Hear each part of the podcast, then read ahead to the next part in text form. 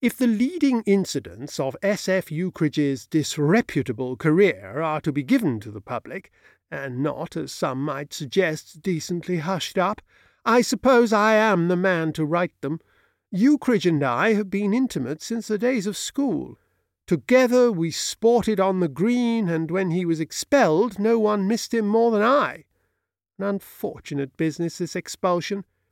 Ukridge's generous spirit, ever ill attuned to school rules, caused him eventually to break the solemnest of them all by sneaking out at night to try his skill at the coconut shies of the local village fair, and his foresight in putting on scarlet whiskers and a false nose for the expedition was completely neutralized by the fact that he absent-mindedly wore his school cap throughout the entire proceedings.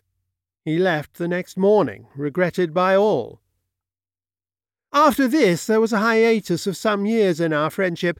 I was at Cambridge, absorbing culture, and Ukridge, as far as I could gather from his rare letters and the reports of mutual acquaintances, flitting about the world like a snipe.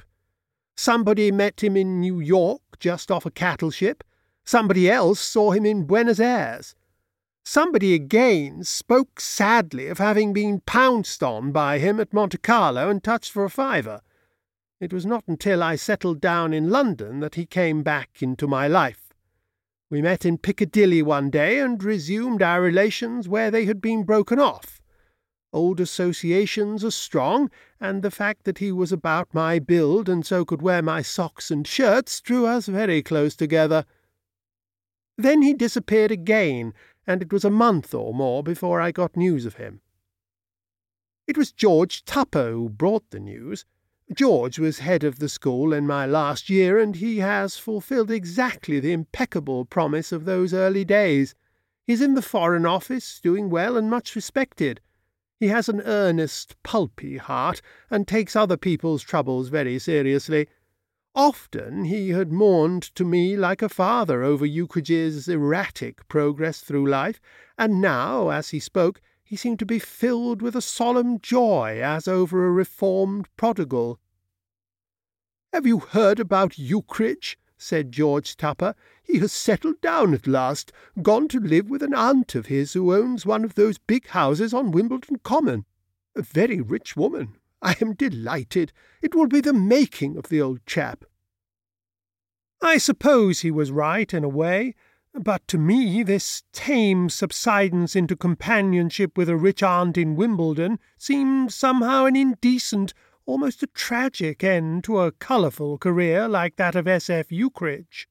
And when I met the man a week later, my heart grew heavier still.